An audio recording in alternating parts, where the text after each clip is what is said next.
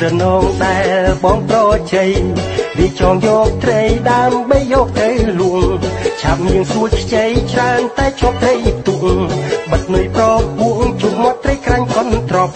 ត្រីស៊ីហើយជាប់មិនងាប់ទេមុំមិនងាប់ទេមុំ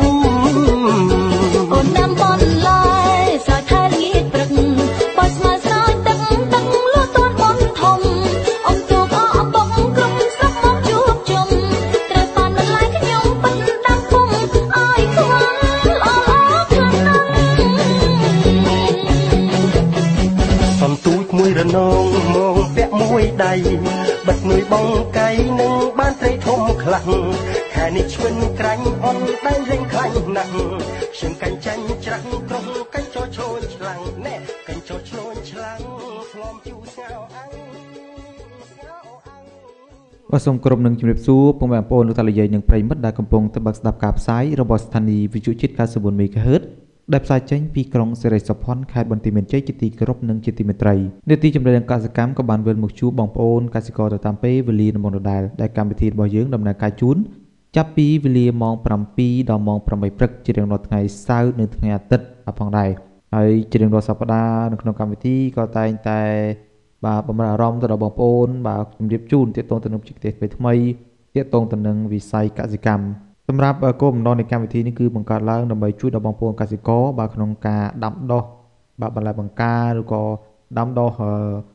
ពុកផាត់ផ្សេងៗបាទដើម្បីទទួលបានទិន្នផលជាមួយនឹងការផ្ដល់នូវបច្ចេកទេសថ្មីថ្មីជាមួយនឹងការផ្លាស់ប្ដូរពីការធ្វើកសិកម្មតាមបែបបុរាណបាទមកជាការធ្វើកសិកម្មតាមបែបទំនើបបាទហើយជាគោលបំណងសំខាន់នោះគឺដើម្បីជួយដល់បងប្អូនកសិករក្នុងការបង្កបង្កើនផលនឹងទទួលបាននូវទិន្នផលខ្ពស់ បាទជាមួយនឹងការអនុវត្តបាទជាមួយនឹងបច្ចេកទេសដែលជារៀងរាល់សប្តាហ៍គឺវីគ្មិនតែងតែចូលរួមបាទក្នុងកម្មវិធីដើម្បីធ្វើការបកស្រាយរាល់ចម្ងល់ក៏ដូចជាការផ្ដល់នូវបច្ចេកទេសថ្មីថ្មីទៅដល់បងប្អូនប្រជាកសិករដើម្បីគាត់នឹងបានទទួលបាននូវចំណេះដឹងថ្មីហើយយកវិធីសាស្ត្រក៏ដូចជាបច្ចេកទេសបាទសម្រាប់បងប្អូនប្រជាកសិករនឹងយកទៅអនុវត្តបាទជាមួយនឹងការដាំដុះបន្លែបង្ការ ក៏ដូចជាវិធានការក្នុងការទប់ស្កាត់សត្វល្អិតបាទការបំផ្លាញពីសត្វល្អិតក្តីឬជាវិធានការបាទការកម្ចាត់ស្មៅក្តីចំពោះវិធានការទាំងអស់នេះគឺបងប្អូនផ្លាស់គាត់លក្ខណៈគាត់ធ្វើជាលក្ខណៈបែបបុរាណបាទប៉ុន្តែនៅពេលបច្ចុប្បន្ននេះបើយើងសង្កេតឃើញថាវិស័យកសិកម្មនៅក្នុងប្រទេសកម្ពុជារបស់យើងគឺវាមានភាពរីកចម្រើនខ្លាំងមែនទែនគួរឲ្យកត់សម្គាល់មែនទែនបាទជាមួយនឹងភាពរីកចម្រើនបើយើងធៀបទៅនឹងពីមុនគឺការធ្វើកសិកម្មពិសេសយើងលើកពីការធ្វើស្រែ បាទការធ្វើស្រែពីមុនគឺយើងធ្វើដោយលក្ខណៈបែបបុរាណការភ្ជួរដោយនឹងគល់គោបាទហើយពិសេសនោះគឺបងប្អូនយើង បាទមានការសាបព្រោះស្ទូងនោះគឺបាទប្រើដោយកម្លាំងមនុស្សបាទប៉ុន្តែនៅពេលបច្ចុប្បន្ននេះដោយសារតែបច្ចេកវិទ្យាមានភាពជឿនលឿនហើយគប់ផ្សំជាមួយនឹងប្រទេសដែលកំពុងតែអភិវឌ្ឍនោះ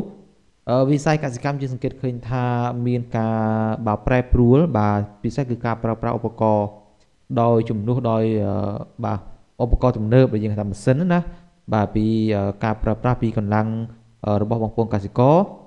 មកជាការប្រើប្រាស់បែបគ្រឿងយន្តបាទកសិកម្មដូចជា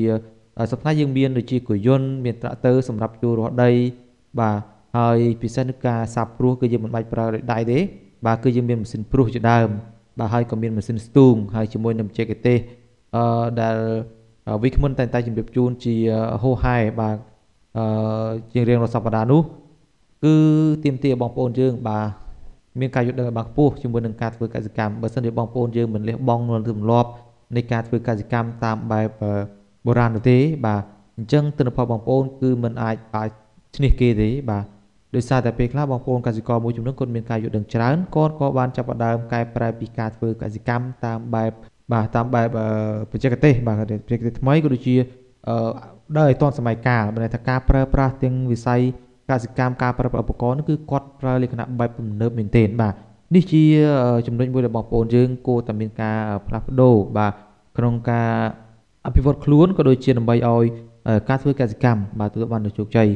ហើយជារៀងរាល់សប្តាហ៍ Weekman ក៏តែងតែបាទចូលខ្លួនក្នុងការចូលរួមផ្ដល់នូវវិជ្ជាថ្មីថ្មីក៏ដូចជាឆ្លើយតបទៅនឹងសំណួរដែលបងប្អូនយើងបានសួរនៅក្នុងកម្មវិធីប៉ុន្តែសម្រាប់ដោយសារតែបច្ចុប្បន្ននេះអឺ ពិស្រ័យបាទដោយសារតែសប្តាហ៍នេះអឺវិក្មិនគាត់មិនបានអឺចូលរួមនោះទេប៉ុន្តែយើងក៏មានការអឺធ្វើកិច្ចសម្ភាសបាទដោយផ្ទាល់ជាមួយនឹងកសិករនៅក្នុងមូលដ្ឋានផងដែរអំពីអឺបាទការធ្វើកសិកម្មរបស់គាត់បាទអឺចំពោះការសម្ភាសនេះគឺនៅវគ្គក្រោយ បាទខ្ញុំបាទនឹងធ្វើការ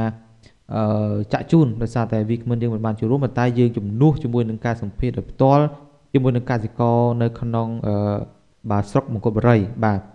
ហើយជារាល់សប្តាហ៍ក៏ដូចជានៅក្នុងកម្មវិធីបាទដើមកម្មវិធីគឺតែងតែផ្ដល់ជូនជាមួយនឹង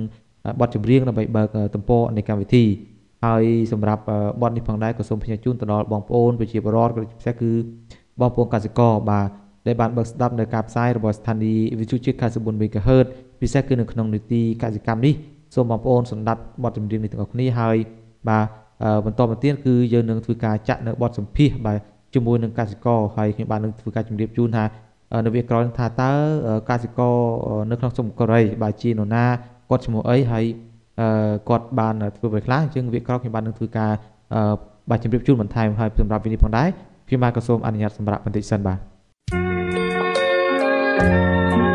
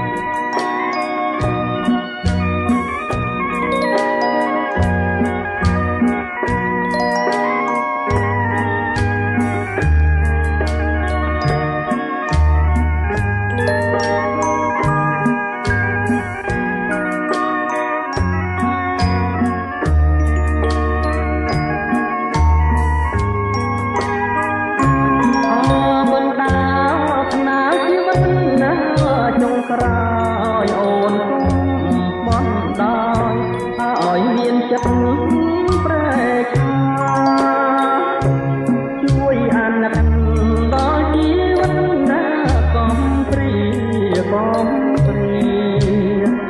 ជួយបងផងណាពឹងញារួមរស់ជាគ្នាលោកគ្រាអង្គសា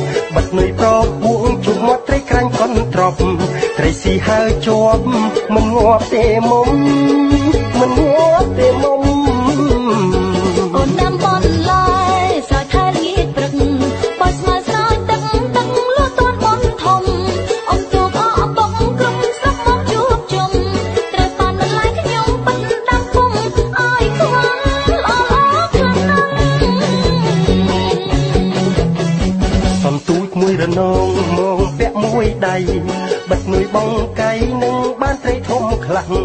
ខែនេះឆ្វិនក្រាញ់អន់ដៃលេងខ្លាញ់ណាស់ខ្ញុំកាញ់ចាញ់ច្រាំងក្រុមកាញ់ចោឈ្លូនឆ្លាំងណែកាញ់ចោឈ្លូនឆ្លាំងឆ្លំជូរស្ងោអងស្ងោអងបាទអរគុណច្រើនបងប្អូនព្រមនេះស្ដាប់បន្តពីបានស្ដាប់នៅបទចម្រៀងដ៏ពីរោះរណ្ដំបាទអឺនៅពេលព្រឹកព្រលឹមបាទជាមួយនឹងបទដែលជាថាបទបុរាណបាទអញ្ចឹងគឺថាបងប្អូនយើងពីខ្លះស្ដាប់ទៅគឺមានអារម្មណ៍ថាអឺដងលោចនឹកដល់សម័យកាលអឺពីមុនបាទឬឃើញកាលពីសម័យកាលអឺនៅក្មេងៗណាបាទអឺសម្រាប់វីនេះផងដែរបាទដូចបានជម្រាបជូនចឹងថាអឺវីនេះគឺអឺនឹងមានការចាក់ជូនបាទជាមួយនឹងកិច្ចសម្ភាសជាមួយនឹងបងប្អូនកសិករដែលមានឈ្មោះថាជេវសរិទ្ធបើគាត់រស់នៅក្នុងភូមិគោកទន្លាប់បាទឃុំបន្ទាយនាងស្រុកកបរីហើយគាត់គឺជាកសិករអឺទូស្រែមួយរូបបាទ បើគិតទៅគឺគាត់ក៏ជាកសិករគំរូនៅក្នុងស្រុកកបរីផងដែរដោយក្នុងមួយឆ្នាំនេះគឺគាត់បានអឺធ្វើពីរដងបាទហើយហើយគាត់ប្រើពូជសាន់ក្អូបហើយក្រៅពីទូស្រែគាត់ក៏អឺមានការចិញ្ចឹមសត្វដូចជាចិញ្ចឹមជ្រូកហើយជាជាងផ្សារដីផងដែរបាទហើយជារួមគឺជាជាងដីផងគាត់ធ្វើកសិកម្មផងហើយជាមួយគ្នានោះគឺអឺការធ្វើកសិកម្មរបស់គាត់បាទគឺមិនន័យថាគាត់ធ្វើទៅគឺ អឺក្រោយពីមានការបណ្ដុះបណ្ដាលពីខាងអង្គការក៏ដូចជាដៃគូពាក់ព័ន្ធហ្នឹងគឺធ្វើឲ្យគាត់ហ្នឹងគឺបានក្លាយទៅជាកសិករគំរូបាទនៅម្នាក់នៅក្នុងអឺស្រុកមង្គលបុរីហើយគាត់ក៏មានឧបករណ៍ប្រើប្រាស់ក្នុងវិស័យកសិកម្មបាទហើយចង់ដឹងថាតើបាទការធ្វើកសិកម្មរបស់គាត់មានលក្ខណៈយ៉ាងណាយ៉ាងណានោះបាទសូមតាមដានជាមួយនឹងកិច្ចសម្ភាសជាមួយនឹងក្រុមការងារដូចតទៅបាទជំរាបសួរបងអើយអឺ ថ្ងៃនេះចង់សម្ភាសបងតាក់ទងជាមួយនឹងការធ្វើស្រែរបស់បងណាប៉ុន្តែដំបូងចង់ឲ្យបងរៀបរាប់អើយណែនាំឈ្មោះបន្តិចណាបងចាបាទបាទជំរាបសួរបាទខ្ញុំបាទឈ្មោះជីវសរិទ្ធរស់នៅភូមិគោកទន្លាប់ឃុំបន្ទាយនាង ស្រុកអង្គរបរីខេត្តបន្ទាយមានជ័យអញ្ចឹងមុខរបរបងបច្ចុប្បន្នតើបងអឺធ្វើអីគេខ្លះដែរបង បាទមុខរបរបើនិយាយពីរឿងមុខរបរវាមានរឿងច្រើនដែរទី1ធ្វើស្រែទី2ចិញ្ចឹមជ្រូកមិនទាហើយអឺទី3អឺសិប្បកម្មផ្សារដែកបាទហើយអឺបើស្រែវិញអឺខ្ញុំមានត្រាក់ទ័រសម្រាប់ស៊ីឈ្នួលភ្ជួរដីរើសភ្ជួររើសហើយនឹងដាំដាំហើយហើយហៅ kit seeder ណាអាដាំរបៀបអឺហៅកសិកម្មទំនើប ចានិយាយទៅគឺឃើញមុខរបរបងច្រើនមែនទេហ្នឹងហើយប៉ុន្តែថ្ងៃនេះផងដែរខ្ញុំចង់សួរបងតាក់ទងជាមួយនឹងអឺបច្ចេកទេសធ្វើស្រែណាចង់ឲ្យបងរៀបរាប់អឺបន្តិចមិញចាប់អារម្មណ៍ទៅលើថាឥឡូវបងធ្វើស្រែបែបលក្ខណៈធៀងទៅនើប៉ុន្តែចង់ដឹងថាតើពីមុនមកតើបងធ្វើស្រែតាមរបៀបម៉េចដែរបងព្រោះឬមួយក៏អីអញ្ចឹងបងធ្វើលក្ខណៈបែបណាដែរអឺពីមុនមកយើងធ្វើស្រែក្នុងមួយឆ្នាំធ្វើតែ មួយមួយដងទេចាប៉ុន្តែឥឡូវហ្នឹងបដូរកម្មវិធីអឺក្នុងមួយឆ្នាំយើងធ្វើបាន2រដូវយើងព្រោះពីខែ4យើងច្រូតដល់ខែមានខែ8ខែ9យើងអាចចាប់ផ្ដើមច្រូតហើយណាបើយើងព្រោះជួនកាលយើងព្រោះពីខែ4អញ្ចឹងទៅវាអត់មានទឹកអីទេជាក់ស្ដែងដូចឆ្នាំហ្នឹងអញ្ចឹងអឺអ្នកខ្លះគាត់ព្រោះពីខែ4ប៉ុន្តែអឺដោយសារវាអត់មានភ្លៀងមានអីអញ្ចឹងវារាំងស្ងួតហ្នឹងងាប់មួយសាអញ្ចឹង គេព្រោះមួយសាទៀតអឺយើងអាចដល់ច្រូតដល់ខែ9ចាបាទក្រោយពីពេលដែលយើងច្រូតកាត់ហើយយើងធ្វើដីយើងព្រោះមួយសាទៀតព្រោះស្រូវអឺស្រូវគេហៅស្រូវប្រាំងណាចាប៉ុន្តែពួកពួកប្រភេទស្រូវសែនក្រអូបចាបាទអាហ្នឹងវា3ខែវា95ទៅ105ថ្ងៃចា បាទអាយុកាលរបស់វាណាប៉ុន្តែដល់បើយើងព្រោះដីហុយអញ្ចឹងយើងអាហ្នឹងអត់កំណត់អាយុវាបានទេចាបើយើងព្រោះអឺសាទី2យើងព្រោះបដិញទឹកអាហ្នឹងយើងអាហ្នឹងយើងរឹបថ្ងៃយកបានអាហ្នឹងបាទចាចាអញ្ចឹងទៅឥឡូវយើងងាកមកមើលថាបច្ចុប្បន្នយើងអាចធ្វើស្រែបានមួយមួយឆ្នាំហ្នឹងគឺយើងអាចធ្វើបានពីរដង គឺបើប្រៀបធៀបពីមុនមកគឺល្អមែនទែនចាប៉ុន្តែដោយសារតកតងជាមួយនឹងអាកាសធាតុអឺ មានការប្រែប្រួលអីអញ្ចឹងទៅក៏ក៏តាមពជាទៅតាមនឹងទៅប៉ុន្តែអឺដូចអ្វីមកថាបងរៀងចង់ន័យថាធ្វើស្រែបានល្អជាងអឺអ្នកផ្សេងផ្សេងអញ្ចឹងណាបើសិនជាយើងក៏លេចមើលនៅក្នុងភូមិរបស់បងនឹងផ្ទាល់អើយខ្ញុំចង់សួរបងថាជាទូទៅតើបងធ្វើស្រូវដែលល្អបំផុតហ្នឹងបងធ្វើបានចំនួនប្រមាណតោនដែរក្នុង1ហិកតាបាទជាក់ស្ដែងស្រូវសែនកោប ខ្ញុំធ្វើបានអឺពី5តោនទៅ6តោនចន្លោះហ្នឹងណាបាទចាចាបាទអាស្រ័យទៅលើឆ្នាំណាដែលយើងធ្វើអាកាសធាតុវាផ្ដល់ឲ្យទៅយើងបានរហូតដល់6តោនអាកាសធាតុមិនសូវផ្ដល់អញ្ចឹងវាបាត់បង់ទិន្នផលច្រើនជាក់ស្ដែងដូចឆ្នាំកន្លងមក2019ហ្នឹងអាហ្នឹងវាវគ្គដោយសារវគ្គមានទឹកបាទចាបាទ គឺអាហ្នឹងបរាជ័យទាំងអស់គ្នាកសិករនៅក្នុងស្រុកគោបរីហ្នឹងណាចាបាទគឺដោយសារតែបញ្ហាអឺធម្មជាតិយើងអត់អាចគ្រប់គ្រងបានចាប៉ុន្តែបាទតកតងជាមួយនឹងបច្ចេកទេសបងនៅតែមានបច្ចេកទេសធ្វើស្រែអឺបានល្អអញ្ចឹងហើយអឺខ្ញុំចង់សួរបងបន្តទៀតតកតងនឹងបច្ចេកទេសធ្វើស្រែតើបងធ្វើរបៀបបែបណាដើម្បីទទួលបានទិន្នផលឲ្យបានខ្ពស់ដូចបងធ្វើអញ្ចឹងអា បាទរឿងបច្ចេកទេសហ្នឹងខ្ញុំបានអឺខ្ញុំមិនជា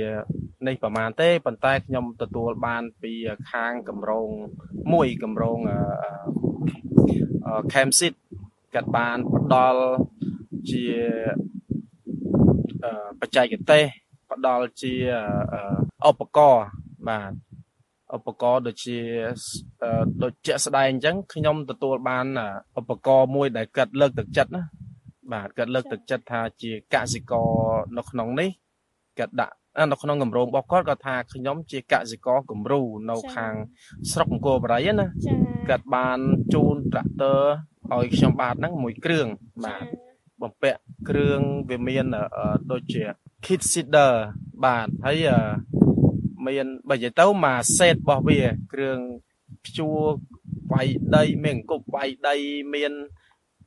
ផាលព្យួរមានអឺបើនិយាយទៅមួយសេតរបស់វាហ្មងចាបាទហ្នឹងហើយខាងកម្រងគាត់បានជួយ បាទហើយខ្ញុំអរគុណដែរខាងកម្រងបាទដែលគាត់បានជួយអឺដល់ខ្ញុំបាទហ្នឹងបាទ ចាអញ្ចឹងក្រោយពីបងបើទទួលបានការសហការជាមួយគម្រោងហើយនឹងបានទទួលសម្ភារៈខ្លះខ្លះៗពីគម្រោងអឺខ្ញុំក៏ចង់សួរបងបន្តទៀតដែរថានៅពេលដែលបងធ្វើស្រែនេះចាក់ស្ដែងរដូវនេះតើបងមានបច្ចេកទេសអឺប្រើប្រាស់សម្ភារៈក៏ដូចជាការភ្ជួររាស់រៀបចំដីអីយ៉ាងម៉េចខ្លះសូមឲ្យបងជួយអឺរៀបរាប់ប្រាប់បន្តិចណា បាទហ្នឹងហើយអឺតកតងនឹងអឺរដូវប្រាំងនេះ យើងប្រើអឺឧបករណ៍ដាំជំនួសព្រោះបាទព្រោះជាក់ស្ដែងពីមុនមកយើងព្រោះនឹងដៃបាទប៉ុន្តែឥឡូវនេះ ខាងកម្រងគាត់បានជួយជាឧបករណ៍ដាំអាហ្នឹងដាំមិនមែននេះទេណាដាំវាដូចយើងស្ទូងអញ្ចឹងប៉ុន្តែយើងមើលឃើញជាជួរជាជួរស្អាតស្រូវហើយយើង ចំណេញតង់ថាដែលយើងចង់កំងចង់បានពូជក្នុង1ហិកតាយើងយើងអាចប្រើពីចន្លោះអឺ40 50 50 60គីឡូបើនិយាយទៅចន្លោះពី40ទៅដល់100គីឡូបាទយើងបើសិនទៅថាកសិករណាអឺដូចជាកសិករអញ្ចឹងដូចខ្ញុំផ្ទាល់អញ្ចឹងខ្ញុំចង់បានឧទាហរណ៍ថា1ហិកតាខ្ញុំប្រើពូជតែ 50គីឡូអាហ្នឹងខ្ញុំអាចធ្វើបានចាអឺហើយបន្ទាប់មកយើងចង់បានអឺប្រមាណ80គីឡូឬ100គីឡូយើង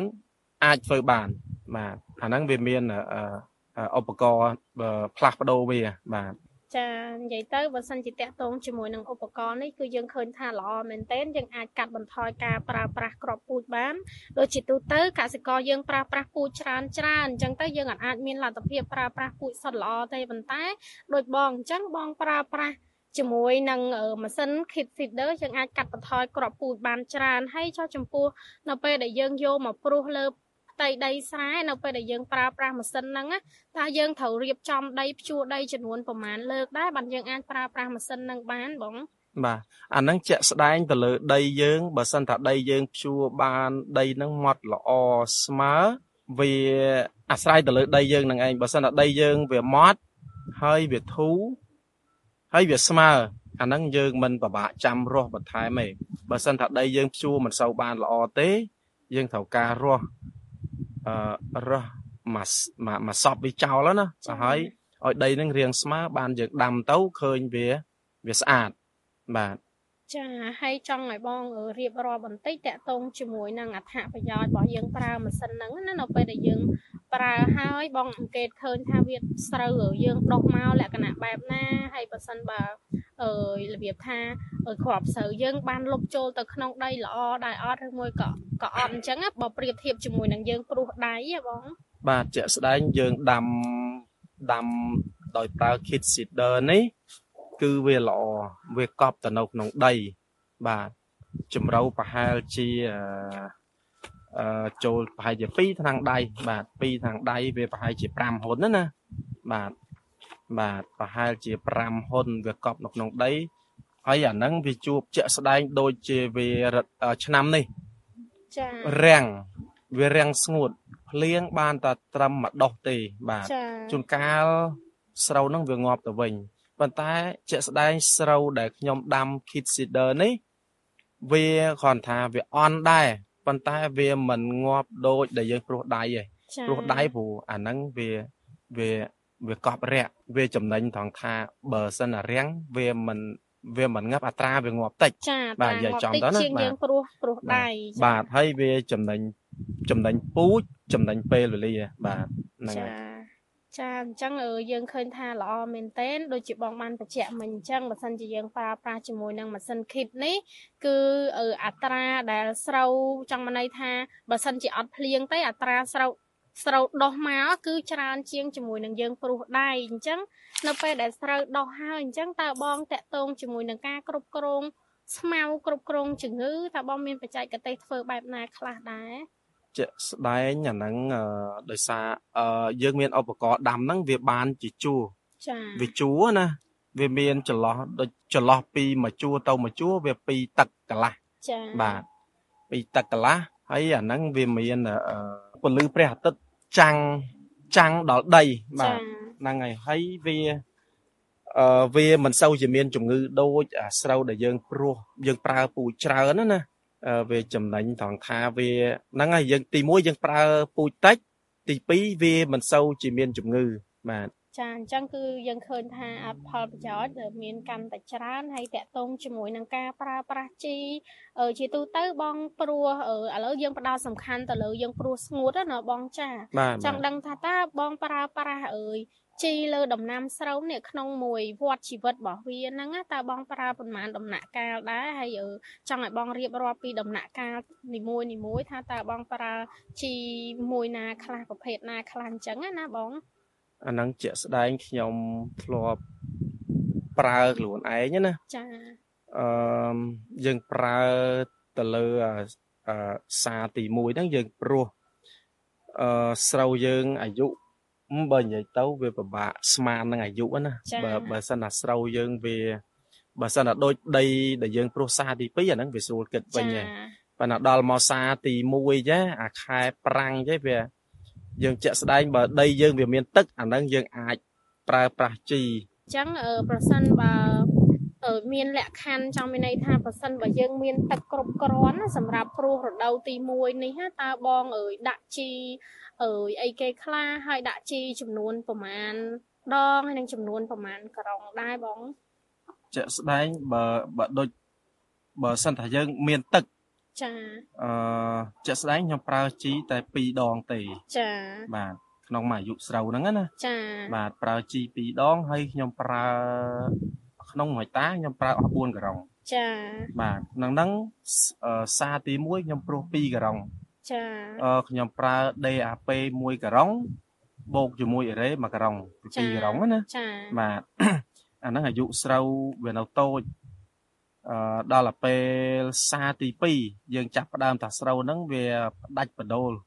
ផ្ដាច់បដូលគេហៅថាផ្ដាច់បដូលណាវាមានវាឡើងថ្នាំងចាបាទអាហ្នឹងយើងត្រូវដាក់ជីផ្ដាច់ផ្ដាច់បាទអាហ្នឹងខ្ញុំប្រើអ៊ុយរ៉េបូកជាមួយកាលីចាបាទអាអាហ្នឹងយើងប្រើ50 50ណាចាបាទអ៊ុយរ៉េ50គីឡូអឺកាលី50គីឡូអាហ្នឹងខ្ញុំប្រើវាក្នុង មួយអត្តាវាអស់4ការុងបាទចាអញ្ចឹងសរុបមកវិញគឺបងប្រើប្រាស់ជីចំនួន2ដំណាក់កាលហើយសរុបទាំងអស់គឺ4ការុងប៉ុន្តែប្រសិនបើយើងអង្កេតមើលស្ថានភាពជាក់ស្ដែងគឺយើងចង់មានន័យថាគឺតាមប្រភេទដីណាបងចាបើយើងឥឡូវនេះគឺ យើងអឺអង្គុយនៅនឹងស្រែផ្ទាល់តែម្ដង គឺយើងឃើញថាអើយស្រែរបស់បងហ្នឹងគឺមើលទៅ គឺស្រែមានជីវជាតិអឺល្អគ្រប់គ្រាន់ហើយអញ្ចឹងកន្លែងនេះផងដែរគឺបងប្អូនអាចប្រើប្រាស់ជីទៅតាមស្ថានភាពអើយដីចាស្ថានភាពដីថាតើអើយដីរបស់បងប្អូនមានជីវជាតិបែបណាអញ្ចឹងណាប៉ុន្តែអឺចង់បញ្ជាក់បងបន្តិចតាក់ទងជាមួយនឹងបច្ចេកទេសដាក់ជីតើបងដាក់ជីនៅពេលដែលស្រែ អើយលើកទី1ហ្នឹងអាយុកាលស្រូវហ្នឹងប្រហែលដែរហើយថាតើអឺដាក់ជីដែលល្អបំផុតហ្នឹងកម្រិតទឹកបែបណាអញ្ចឹងណាបងចាសូមឲ្យបងជួយបញ្ជាក់កន្លែងហ្នឹងបន្តិចអឺជាក់ស្ដែងបើសិនថាវាមានទឹកអាយុស្រូវត្រឹមថាបើវាមានទឹកហ្នឹងណាចាអាហ្នឹងវាមានទឹកពេលណាយើងអាចស្រូវហ្នឹងអាយុប្រហែលអាហ្នឹងយើងពិបាកស្មានបន្តិចដោយសារវាអត់មានទឹកខែនេះចាបើសិនថាមានទឹកអាយុស្រូវប៉ុណ្ណេះ បាទហ្នឹងហើយបើសិនថាវាមានទឹកអឺមានទឹកប្រហែលទឹកយើងមិនបាក់ច្រើនទេឲ្យតែថាដីយើងសើមកន្លែងខ្លះវាបានតែ2ថ្នាំងដៃអាហ្នឹងយើងដាក់ទៅគឺវាល្អហើយបាទស្រូវអឺបើទឹកច្រើនពេកក៏វាមិនជាល្អដែរស្រូវបាទចាអញ្ចឹងឥឡូវអឺយើងបានដឹងពីបច្ចេកទេសនៃការដាក់ជីរួចហើយឥឡូវខ្ញុំចង់សួរបងតកតងជាមួយនឹងការ គ្រប់គ្រងសត្វល្អិតណាបង ថាតើបងមានបច្ចេកទេសបែបណាដែរចង់មានន័យថាតើយើងមើលអត្រាបំផ្លាញលើស្រូវរបស់យើងហ្នឹងត្រឹមប៉ុណ្ណាបានយើងប្រើថ្នាំហើយយើងគួរប្រើថ្នាំនៅពេលណាអញ្ចឹងណាបងចាបាទជាក់ស្ដែងស្រូវអឺខែដែលយើងព្រោះដីដីអឺយើងគិតតែពីសាទី1នេះវិញចាស្រូវវាមិនជាមានជំងឺអីមិនមិនជាមានជំងឺដូចអាអាសាដែលយើងព្រោះទឹកទេចាបាទ បាទសត្វល្អិតវាបើនិយាយទៅកសិករគាត់មិនមែនជាលឯងត្រង់បាញ់ថ្នាំពុលទៅលើស្រូវដូចជាខ្ញុំអញ្ចឹងមិនជាអ្នកលឯងបាញ់ទេចាលើកលែងតែថាបើសិនថាវាមានអាហ្នឹងបានយើងបាញ់ចាបើសិនថាវាអត់មានទេយើងគឺអត់បានប្រើទេចាបាទ អញ្ចឹងជាក់ស្ដែងអឺគឺសារទី1តកតងជាមួយនឹងជំងឺនិងសត្វល្អិតគឺយើងអត់សូវមានទេតែប្រសិនបើមានតើបងអង្កេតឃើញថាតើកម្រិតប្រមាណដែរដែលយើងស្មានថាអូវាបំផ្លាញប៉ុណ្ណេះប៉ុណ្ណេះហើយយើងបានអញ្ចឹងណាតើសម្រាប់បងវិញណាបងស្មានលក្ខណៈបែបណាដែរបងមិនយើងសម្រេចចិត្តថាបាញ់ថ្នាំសត្វល្អិតហ្នឹងបាទបើសិនថាយើងជាក់ស្ដែងបើសិនថាយើងឃើញវាមានអឺមួយមួយមួយអញ្ចឹង ជួនកាលក៏យើងបានយើងជួនកាលយើងប្រើចាជួនកាលក៏យើងអត់បានប្រើទេបាចាទហើយដល់ទៅពេលស្រូវយើងវាចាប់ផ្ដើមវាឡើងសម្លៃចាបើសិនថាវាមានអឺដោយពួកដង្កូវអាស៊ីរងដើមប៉ុន្តែវាសារទី1មិនសូវជាមានបញ្ហារឿងជំងឺរឿងសត្វល្អិតហ្នឹងគឺវាអត់សូវមានទេចា ចាអញ្ចឹងអឺមានន័យថាអឺតាមពិតបងធ្វើស្រែអឺសារទី1នេះគឺអត់សូវបានប្រើប្រាស់ថ្នាំអឺសម្រាប់សត្វល្អិតឬមួយក៏ថ្នាំជំងឺប្រហែលទេហើយទិន្នផលក៏យើងបានគួរសមដែរអឺឥឡូវខ្ញុំសូមបញ្ជាក់បងបន្តិចតាក់ទងជាមួយនឹងកនៅពេលដែលបងប្រមូលផលអាស្រូវសារទី1នេះជាជាទូទៅចង់មកន័យថាជាទូទៅ ជាមធ្យមណាតើបងបានទិន្នផលចំនួនប្រហែលតោនដែរក្នុងមហត្តាបាទជាក់ស្ដែងដែលខ្ញុំ ឆ្នាំកន្លងមកវាបានពី5ចន្លោះ5ទៅ6តោនក្នុងហិកតាណាបាទចាអញ្ចឹងគឺយើងថាអឺអាចកំណត់បានថាបានរៀងច្រើនអញ្ចឹងបានមានឈ្មោះថាកសិករគំរូនៅក្នុងភូមិមេនហើយបាទចាឥឡូវអឺតកតងជាមួយព្រោះស្ងួតអឺខ្ញុំសូមអឺបញ្ចប់ត្រឹមប៉ុណ្ណឹង ខ្ញុំខ្ញុំសូមបញ្ចប់ត្រឹមប៉ុណ្ណឹងហើយអឺយើងចង់សួរតាក់ទងជាមួយនឹងការព្រោះសើមវិញម្ដងណាបងអើយរៀបរាប់អំពីបច្ចេកទេសនៃការរៀបចំដីអឺបងបន្តិចតាក់ទងជាមួយនឹងការព្រោះសើមតើបងភ្ជួរប្រមាណដងហើយហើយរាស់ឬមួយក៏ប្រើវិធីសាស្ត្របែបណាអញ្ចឹងណាបងបាទដល់អាហ្នឹងចូលដល់ពេលវគ្គទី2យើងទី1យើងធ្វើដី បាទធ្វើដីហ្នឹង អឺអឺយើងដែលយើងច្រូតហើយយើងត្រូវការវាយដីហើយយើងឲ្យត្រាក់ទ័រគេវាយដីវាយកញ្ច្រាំងហ្នឹងឲ្យវារលួយរលួយហើយនៅពេលដែលយើងចាប់ផ្ដើមព្រោះនៅពេលដែលយើងចិត្តចិត្តព្រោះយើងត្រូវការយើងប្រៀបដីយើងហើយយើងវាយឲ្យអស់កញ្ច្រាំងឬស្មៅអីចឹងយើងត្រូវធ្វើដីគឺឲ្យស្មើចា៎បាទស្មើយើងប្រើអឺ យើងប្រើគោយន្តយើងប្រើគោយន្តគៀដីចា៎បាទគៀដីហ្នឹងយើងប្រើកនីគៀដីហ្នឹងអឺអឺកនីយើងយើងប្រើវែងចាបាទ៎កនីហ្នឹងកនីដូចជាក់ស្ដែងដែលខ្ញុំផ្ទាល់ហ្នឹងខ្ញុំប្រើកនីអឺ5ទៅ6ម៉ែត្រចា៎សម្រាប់ចងចងជាប់នឹងគោយន្តហើយយើងគៀដីហ្នឹងដីហ្នឹងតែអឺយើងប្រើកនីវែងអញ្ចឹងគឺដីយើងស្មើស្មើស្អាតណាចា៎ បាទនៅក្នុងនៅក្នុងតំបន់ខ្ញុំហ្នឹងកាលដែលខ្ញុំចាប់ផ្ដើមគៀដីកសិករនៅក្នុងនៅក្នុងតំបន់ខ្ញុំហ្នឹងក៏តែងតែមកសួរថាចំចុះមិនក៏ធ្វើដីបានល្អម៉េះខ្ញុំថាអឺខ្ញុំប្រើកនីកនីខ្ញុំវែងបាទដល់ទៅពេលដែលខ្ញុំគៀទៅគឺអាដីទួលទួលល្មមអីគឺ យើងយើងគៀមករៀបស្មើដូចយើងចាក់ស៊ីម៉ង់អញ្ចឹងចា៎បាទដូចចាក់ស៊ីម៉ង់ឲ្យមើលតោងលលលងបាទចា៎បាទហើយអឺដល់តែយើងធ្វើបានដីស្អាតស្រូវយើងដុះបានល្អហើយនៅពេលដែលភ្លៀងមកគឺអត់មានទឹកដក់ក្លឹកក្លុកក្លឹកក្លុកគឺអត់មានទេព្រោះយើងគៀហើយយើងត្រូវឆូតកលង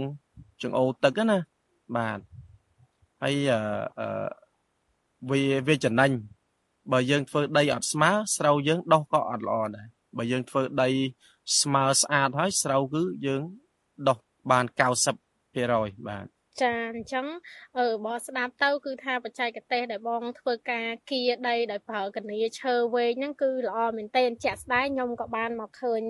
អើយជាក់ស្ដែងដែរហើយឃើញថាគៀបានស្មើល្អមែនហើយអឺឥឡូវយើងអើយផុតពីចំណុចនេះទៅតកតងជាមួយនឹងការប្រើប្រាស់ពូជហើយនឹងអឺរបៀបព្រោះវិញថាតើបងប្រើប្រាស់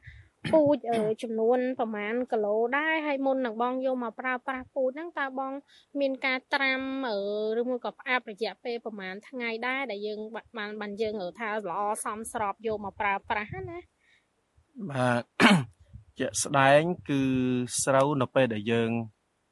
ព្រោះអាសាទី2ហ្នឹងយើងត្រូវការត្រាំចាយើងយើងត្រាំហ្នឹងយើងមិនមែនថាយកស្រែពី អឺអឺយកយកស្រូវពីផ្ទះមកដល់តម្លាក់ទឹកហើយអាហ្នឹងគេហៅត្រាំដូចគ្នាប៉ុន្តែខ្ញុំជាក់ស្ដែងគឺខ្ញុំមុននឹងត្រាំខ្ញុំយកទៅសដិលសដិលថ្ងៃហ្នឹងណាចាប្រហែលជា1ម៉ោងទៅ1ម៉ោងកន្លះយ៉ាងតិចណាក៏ថា1ម៉ោងដែរចាយើងយកទៅកម្ដៅថ្ងៃគេចា៎ហៅថាដាស់ដំណេកស្រូវណាចាបាទអឺយើងហាលប្រហែលជា1ម៉ោងទៅ1ម៉ោងកន្លះហើយបានយើងអឺយើងយកមកមក អឺត្រាំទឹកចាត្រាំហ្នឹងយើងលាង យើងលាងចា៎ទៀតយើងលាងអឺអឺយើងយកអាអាយើងយកតែក្របមូលទេនិយាយចំទៅគឺក្របមូលចាយើងយើងលាងទៅអាណាដែលវាអណ្ដែតគឺយើងចោលចាបាទយើងយកដល់ក្របមូលទេ យើងត្រាំចាត្រាំខ្ញុំត្រាំជាក់ស្ដែងខ្ញុំត្រាំ2យប់ចាបាទ2យប់ហើយ អឺខ្ញុំចាប់ផ្ដើមស្រង់ស្រង់មកខ្ញុំផ្អាប់មួយយប់ឲ្យគ្រប់24ម៉ោងណាយើងផ្អាប់ណាចាអាហ្នឹងយើងយកមកព្រោះបានហើយប៉ុណ្ណឹងចា៎បាទគឺស្រូវហ្នឹងដុះល្អវាមានដំណោះដំណោះនោះសឹងតែបើនិយាយទៅវា90%ហើយដែលវាដុះបាទចាអញ្ចឹងគឺថាធ្វើបច្ចេកទេសបែបនេះស្រូវយើងបានដុះល្អមែនទែនហើយតកតងជាមួយនឹងក្របពូជតើបងប្រើប្រាស់ប្រមាណគីឡូដែរអឺក្នុងមហត្តាតកតងជាមួយនឹងការព្រោះសើមនេះបង បាទពូជខ្ញុំប្រើពីមុនមកខ្ញុំប្រើច្រើនចា180ទៅ200គីឡូណាចាប៉ុន្តែមករយៈកន្លងនេះមកខ្ញុំអត់បានប្រើពូជដូចមុនទេចាខ្ញុំកាត់បន្ថយបានច្រើន100ទៅ120គីឡូទេក្នុងហិកតាណាចាបាទអាហ្នឹងព្រោះដីសើមបាទចា អញ្ចឹងបើសិនជាយើងប្រៀបធៀបពីមុនរហូតមកដល់ពេលនេះគឺយើងមានការវិវត្តអឺចំណេះដឹងកាន់តែបានច្រើនជាងមុនហើយយើងអាចចំណេញបានអឺច្រើនជាងមុនដោយសារពីមុនគឺយើងប្រើក្របពូជច្រើនមែនទែនហើយនៅពេលដែលបងធ្វើអញ្ចេះគឺបងអាចប្រើប្រាស់ក្របពូជចំនួនអឺតិចអញ្ចឹងបានន័យថាយើងចំណេញផ្នែកអឺអឺសេដ្ឋកិច្ចដែរចាអញ្ចឹងសូមសួរបងបន្តទៀតតកតងជាមួយនឹងអឺបច្ចេកទេសនៃការប្រើប្រាស់ ជីលើការព្រោះសើមនេះគឺយើងនិយាយថាអឺព្រោះសារទី2នៅបងចាអញ្ចឹងខ្ញុំចង់ឲ្យបងរៀបរាប់អឺតកតងជាមួយនឹងថាតើបងដាក់ជីចំនួនប្រមាណដងហើយអឺចំនួនប្រមាណក្រុងដែរអឺអាវៈយើងព្រោះដីទឹកហ្នឹងខ្ញុំប្រើជីរយៈពេល3ដងចាទី1យើងទ្របបាតទ្របបាតយើងប្រើ DAP បូកជាមួយកាលីបាទ DAP យើងប្រើ 1ក្រុងចាបាទហើយយើងបូកជាមួយកាលីហ្នឹងកន្លះក្រុងបាទចា៎មួយក្រុងវាស្មើ50គីឡូអឺអឺអឺកាលីយើងប្រើ25គីឡូឯងទាំងអស់វា75គីឡូចាបាទបាទហើយអឺអាហ្នឹងយើងប្រើទ្របបាតចាអាហ្នឹងយើងទ្របបាតជាមួយដែលយើងព្រោះក្របស្រូវយើងព្រោះមុនព្រោះស្រូវក៏បាន យើងព្រោះក្រោយព្រោះស្រូវក៏បានដែរប៉ុន្តែយើងព្រោះ ថ្ងៃតែមួយហ្នឹងបាទចាហ្នឹងយើងទ្របបាតហើយអឺយើងព្រោះសារទី2យើងចាប់គិតអាយុស្រូវប្រហែលជា20ថ្ងៃចា20 20ឬក៏25ថ្ងៃជាក់ស្ដែងដូចខ្ញុំអញ្ចឹងខ្ញុំជួនកាលខ្ញុំរវល់ការងារនៅផ្ទះចាខ្ញុំរវល់ខ្ញុំដកខ្លួនឲ្យបានរហូតដល់អាយុស្រូវខ្ញុំ25ថ្ងៃចាបានខ្ញុំមានពេលអឺ មកដាក់ជីអាលើកសារទី2ហ្នឹងណាចាបាទក្នុងហ្នឹងខ្ញុំប្រើតែអ៊ុយរេសតទេបាចាទអ៊ុយរេវា75គីឡូចាបាទអាយុស្រូវប្រហែលជា20ទៅ25ថ្ងៃហ្នឹងណាចាបាទចន្លោះហ្នឹងបាទហើយលើកទី3អាយុស្រូវយើងអឺពី45ថ្ងៃ45ទៅ50ថ្ងៃបាទអាហ្នឹងយើងប្រើអាហ្នឹងចូលវគ្គទី3អាហ្នឹងគេហៅផ្ដាច់ណាចាបាទដែលស្រូវ វាឡើងថ្នាំងវាផ្ដាច់បដូលហើយអាហ្នឹងខ្ញុំប្រើអឺអឺអឺអ៊ុយរេ25គីឡូបូកជាមួយកាលី25គីឡូដែរបាទហ្នឹងហើយអាហ្នឹងយើងព្រោះលើកចុងក្រោយបន្ទាប់មកគ្រាន់ថាយើងមានយើងប្រើប្រភេទថ្នាំប៉ូអីចឹងខ្លះដែរបាទអាហ្នឹងយើងប៉ូអាស្រូវទៅពេលវាស្រូវចេញហើយអាហ្នឹងយើងប្រើថ្នាំប៉ូប្រើអីខ្លះដែរចា អញ្ចឹងអឺខ្ញុំចង់សួរបងបន្ថែមតិចទៀតតកតងជាមួយនឹងការបាចជីនេះផងដែរអញ្ចឹងអឺជាទូទៅបងបាចអឺលក្ខណៈថាយើងមើលទៅបាចស្មើទាំងអស់ឬមួយក៏បងផ្ដោតសំខាន់ទៅលើកន្លែងល្អកន្លែងអត់សូវល្អអីអញ្ចឹងណាបងបាទហ្នឹងហើយអឺហ្នឹងហើយបើអាហ្នឹងយើងព្រោះយើងព្រោះដោយដៃអញ្ចឹងវាមិនជាស្មើទេជួនកាលយើងអត់មែនប្រើអីយើងព្រោះខ្លួនយើងជួនកាលយើងជួល ជួលកសិករនៅក្នុងភូមិហ្នឹងណាចាឲ្យកាត់មកព្រោះឲ្យជួនកាលព្រោះវាមានកន្លែងល្វែងមានកន្លែងដែលវាមិនដីយើងវារៀងខ្ពស់ទៅយើងគៀមកស្រូវវាមិនសូវល្អអាហ្នឹងយើងអាចបន្ថែមបន្ថែមមួយរេពីលើហ្នឹងខ្លះខ្លះៗទៀតបានបាទចានឹងឲ្យស្រូវយើងវាវាឡើងមកស្មើគ្នាឡើងពណ៌បើខៀវខៀវស្មើបាទចា ចាអញ្ចឹងឥឡូវយើងចាប់មកវគ្គទៀតហើយតកតងជាមួយនឹងការប្រើប្រាស់ជីអញ្ចឹងឥឡូវខ្ញុំចង់សួរបងបន្តទៀតតកតងជាមួយនឹងការគ្រប់គ្រងសត្វល្អិតទៅណាបងអឺតើចង់ដឹងថាបងអើយអាសាទី2ហ្នឹងឯងជាទូទៅឯងបងប្រើប្រាស់ថ្នាំប្រមាណដងដែរហើយអង្កេតលើស្រូវបែបណាបានបងបាញ់អាថ្នាំសត្វល្អិតហ្នឹងណាចាបាទដល់អអវគ្គទី2ហ្នឹងជំងឺក៏ច្រើនបាទ ចាជំងឺក៏ច្រើនសត្វល្អិតក៏ច្រើនដែរចា៎បាទអាហ្នឹងយើងដូចជាពពួកសត្វល្អិតដូចពួកអាហ្នឹងយើងចាប់ផ្ដើមបើសិនថាយើងឃើញក្នុងស្រែយើងហ្នឹងវាមាន ពួកប្រភេទមេអំបៅចាបាទអាហ្នឹងតែឃើញមេអំបៅហើយអត់យូរទេ3ថ្ងៃឬក៏5ថ្ងៃក្រោយមកអឺពួកប្រភេទមេអំបៅហ្នឹងវាវាចាប់ផ្ដើមបាត់ទៅវិញហើយចា បាទបាត់ទៅវិញប្រហែលជាមួយអាទិត្យក្រោយអាហ្នឹងចាប់ផ្ដើមឃើញស្រូវយើងហ្នឹងវាមានពួកប្រភេទតកៅចាវាមានពួកអាស៊ីស៊ីរូងដើមវាមានប្រភេទប្រភេទពួកអាស៊ីស្លឹកកាត់ស្លឹកចាបាទអាហ្នឹងបើថាឃើញមានមេអំបៅហើយអឺយើងពិនិត្យមើលទៅលើពួកប្រភេទមេអំបៅហ្នឹងទៀតចាតើពួកប្រភេទហ្នឹងវាវាពងមកវាជាតកៅអីគេចាបាទ វាមានពួកអាស៊ីរូងដើមមានពួកអាស៊ីស្លឹកចាបាទហើយយើងប្រើថ្នាំទៅតាមពួកពួកប្រភេទហ្នឹងបាទយើងប្រើនៅពេលដែលមានមេអំបៅគឺវាល្អជាជាងនៅពេលវាកើតដង្កូវតែវាកើតដង្កូវហើយអាហ្នឹងយើងពិបាកព្យាបាលបន្តិចព្រោះវាដង្កូវវាចូលក្នុងដើមស្រូវណាបាទបើវានៅជាមេអំបៅអាហ្នឹងគឺយើងបាញ់ហើយគឺវាងាប់ហើយអាហ្នឹងយើងក៏មិន អឺអស់ថវិកាច្រើនដែរយើងកាត់បន្ថយបានច្រើនដែរបាទចាអញ្ចឹងទៅគឺឃើញថាបច្ចេកទេសនៃការគ្រប់គ្រងសត្វល្អិតរបស់បងហ្នឹងគឺល្អមែនទែនហើយអឺឥឡូវខ្ញុំចង់សួរបងបន្តទៀតថាតើយើងគួរតែបាញ់ថ្នាំសត្វល្អិតហ្នឹងគួរតែបាញ់នៅពេលណាពេលថ្ងៃពេលព្រឹកពេលល្ងាចអីអញ្ចឹងណាដើម្បីមានប្រសិទ្ធភាពល្អបាទជាក់ស្ដែងបើសិនថាពេលព្រឹកយើងបាញ់បើសិនថាអាហ្នឹងយើងអាចបាញ់ពេលណាក៏បានដែរ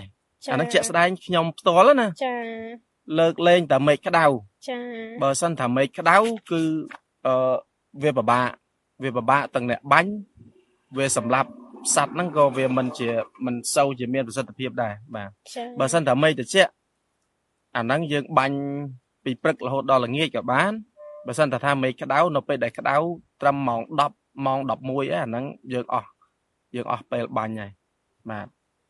អាហ្នឹងយើងយើងប្រើបានតែពេលដែលមេឃត្រជាក់ទេបាទចាចាអរគុណបងច្រើនតកតងជាមួយនឹងអឺបច្ចេកទេសនៃការគ្រប់គ្រងអឺសត្វល្អិតហើយឥឡូវខ្ញុំចង់សួរបងបន្តទៀតតកតងជាមួយនឹងការគ្រប់គ្រងជំងឺវិញណាបងអឺតាមប្រសាសន៍របស់បង ថាអឺរដូវកាលទី2នេះយើងរៀងមានជំងឺច្រើនបន្តិចថាតើអឺជំងឺហ្នឹងជាជំងឺអីដែរបងហើយអឺយើង យើងបាញ់ថ្នាំរបៀបថាយើងអង្កេតឃើញបែបណាបានយើងប្រើប្រាស់ថ្នាំចាសូមឲ្យបងជួយបញ្ជាក់កន្លែងហ្នឹងបន្តិចបាទអឺសារទី2ហ្នឹងជំងឺក៏ច្រើនបាទនៅពេលដែលឃើញមេឃត្រជាក់អាកាសធាតុធ្លាក់ត្រជាក់មកគឺអាហ្នឹងជំងឺវាខ្លាំងមែនទែនគេហៅជំងឺប្លាស់ណាចាបាទដល់អាហ្នឹងអាហ្នឹងភាសាអឺភាសាគេទេបើថាកសិករយើងគេហៅក្រាចាបាទ បាទអាហ្នឹងបើសិនថាចាប់អឺចាប់ផ្ដើមតែមេឃត្រជាក់វាមានជំងឺនឹងចូលហើយហើយជំងឺហ្នឹងវាអត់បាក់ទេចាអឺយើងពិនិត្យទៅមើលស្លឹកស្រូវយើងបាចាទវាមានស្លឹកអុចអុចអុចហ្នឹងណាចាបាទហើយអឺអាហ្នឹងតើវាកើតហើយគឺវាលឿនណាបាទជាក់ស្ដែងតើឃើញវាមានអុចស្លឹកហើយគឺវាចាប់ផ្ដើមរៀលហើយរៀលមកគឺស្រូវយើង គឺពេញស្រែហ្មងបើសិនថាយើងអាចទប់បានមុនមុនដែលវាកើតហ្នឹងឃើញវាមានអុចតិចតិចៗចាអាហ្នឹងយើងចាប់ផ្ដើមបាញ់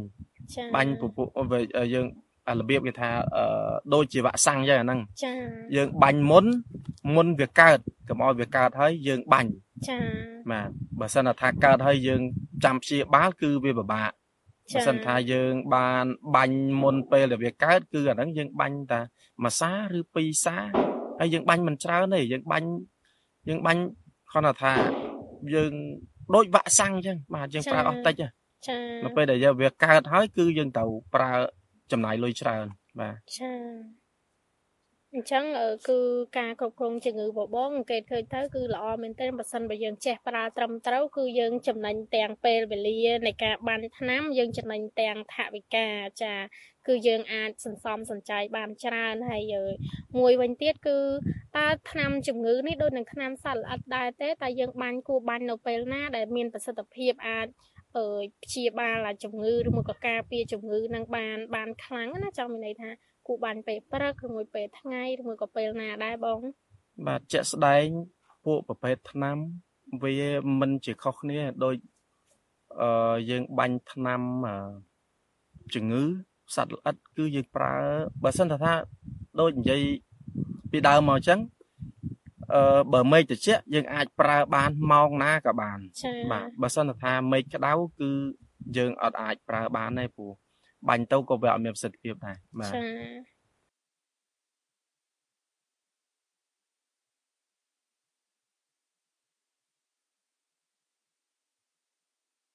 ចាអញ្ចឹងអើយសូមសួរបងតកតងជាមួយនឹងការគ្រប់គ្រងស្មៅម្ដង ថាតើបងអឺប្រើបច្ចេកទេសបែបណា ខ្លះដើម្បីអឺគ្រប់គ្រងស្មៅអឺលើដីស្រែរបស់បងណាជាក់ស្ដែងស្មៅខ្ញុំប្រើអាយុស្រូវ ស្រូវអាយុប្រហែលអឺចាប់ពី7ថ្ងៃចាចន្លោះហ្នឹង7ថ្ងៃទៅអឺ12ថ្ងៃកុំឲ្យបើនិយាយទៅពីមួយអាទិត្យទៅពីរអាទិត្យចាកុំឲ្យលើសហ្នឹងបើលើសហ្នឹងយើងប្រើថ្នាំក៏មិនជាមានប្រសិទ្ធភាពដែរបាទព្រោះអាយុស្រូវ7ថ្ងៃយើងអាចប្រើបានប៉ុន្តែជាក់ស្ដែងបើខ្ញុំមានពេលដោយសារខ្ញុំរវល់ មុខរបរខ្ញុំវារៀងច្រើនដែរបាទអឺជាក់ស្ដែងខ្ញុំចាប់បាញ់អឺខ្ញុំប្រើពីអាយុស្រូវអឺ10ទៅ12ថ្ងៃមិនឲ្យលើសពី14ថ្ងៃទេចាបាទហើយយើងប្រើប្រហែលជា10ទៅ12ថ្ងៃហ្នឹងយើងបាញ់ថ្នាំស្មៅនៅពេលដែលយើងបាញ់គឺស្រែក្នុងស្រែយើងអត់មានទឹកច្រើនទេអត់មានទឹកលិចស្លឹកស្មៅទេចាបាទនៅពេលដែលបាញ់គឺខ្ញុំបង្ហូរទឹកចេញ ចាអស់ខ្ញុំបាញ់បានរយៈពេល1ថ្ងៃឬក៏2ថ្ងៃខ្ញុំចាប់ផ្ដើមបូមទឹកបលិចបលិចស្មៅនឹងវិញចាបាទហើយ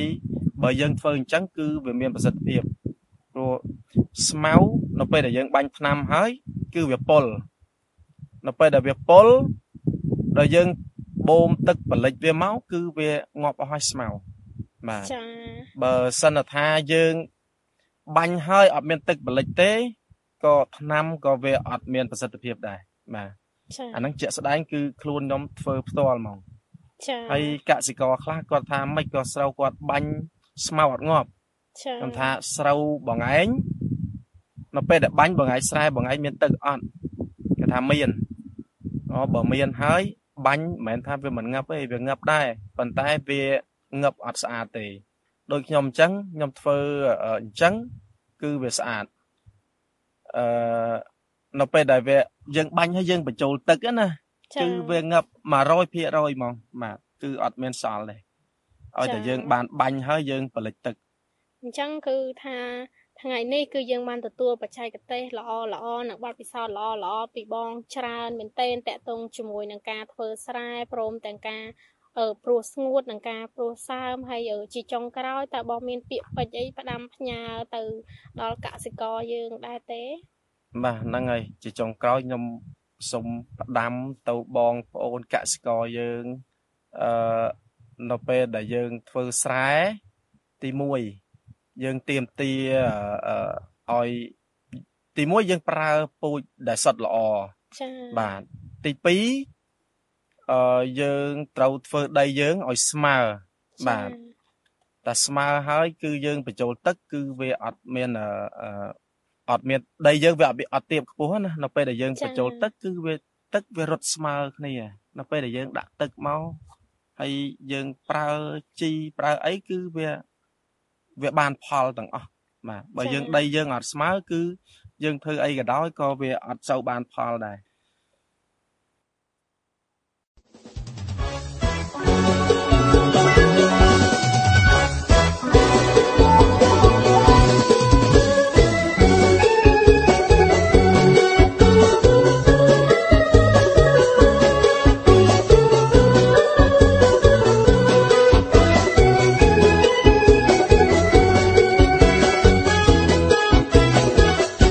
សំទូចមួយរនងដែលបងប្រជ័យវាចងយកត្រីដើម្បីយកទៅលួងឆាប់មានសួចខ្ចីច្រើនតែជាប់ត្រីទុកបិទនុយប្រពួងជុំមាត់ត្រីក្រាញ់កន់ត្រប់ត្រីស៊ីហើយជាប់មិនងាប់ទេមុំមិនងាប់ទេមុំ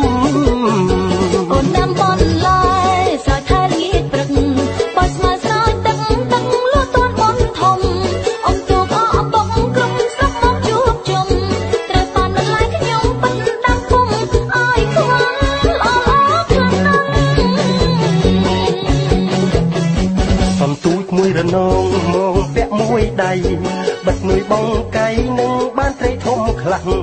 ខែនេះឆ្វិនក្រាញ់អន់ដែលលេងខ្លាញ់ណាស់ខ្ញុំកាញ់ចាញ់ច្រាស់ក្រុងកាញ់ចោឈូនឆ្លាំងណែកាញ់ចោឆ្លូនឆ្លាំងឆ្លំជូស្ងោអាំងស្ងោអាំងបាទអរគុណច្រើនបងប្អូនប្រិយមិត្តស្ដាប់ដោយសារតែពេលវេលាយើងខ្លីជាមួយនឹងការចាក់ជាមួយនឹងកិច្ចសម្ភាសបាទជាស្ដែងគឺចាក់ជាមួយនឹងកិច្ចសម្ភាសជាមួយនឹងបងប្អូនកសិករនៅក្នុងស្រុកគូបរីនេះគឺអឺ មិនតាន់បាទចប់នោះទេបាទហើយយើងនឹងបន្តនៅថ្ងៃស្អែកជាបន្តទៀតដោយសារតែពេលវេលាយើងខ្លីបាទ1ម៉ោងអញ្ចឹងគឺកិច្ចសម្ភាសយើងនៅមានបន្តចាក់នៅថ្ងៃស្អែកជាបន្តទៀតផងដែរ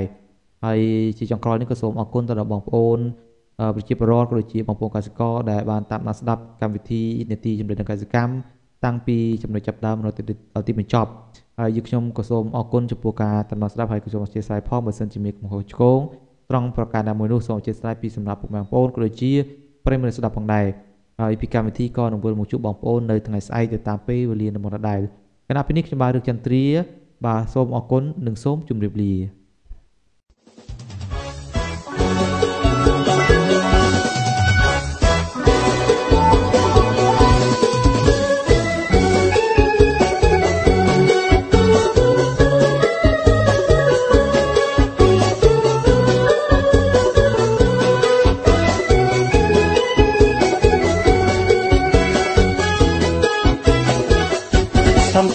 រនងដែលបងប្រជ័យវាចងយកត្រីដើម្បីយកទៅលួងឆាប់មានសួរខ្ចីច្រើនតែជាប់ត្រីទុកបិទនុយប្រពួងជុំមាត់ត្រីក្រាញ់កុនត្រប់ត្រីស៊ីហើជាប់មិនងាប់ទេមុំ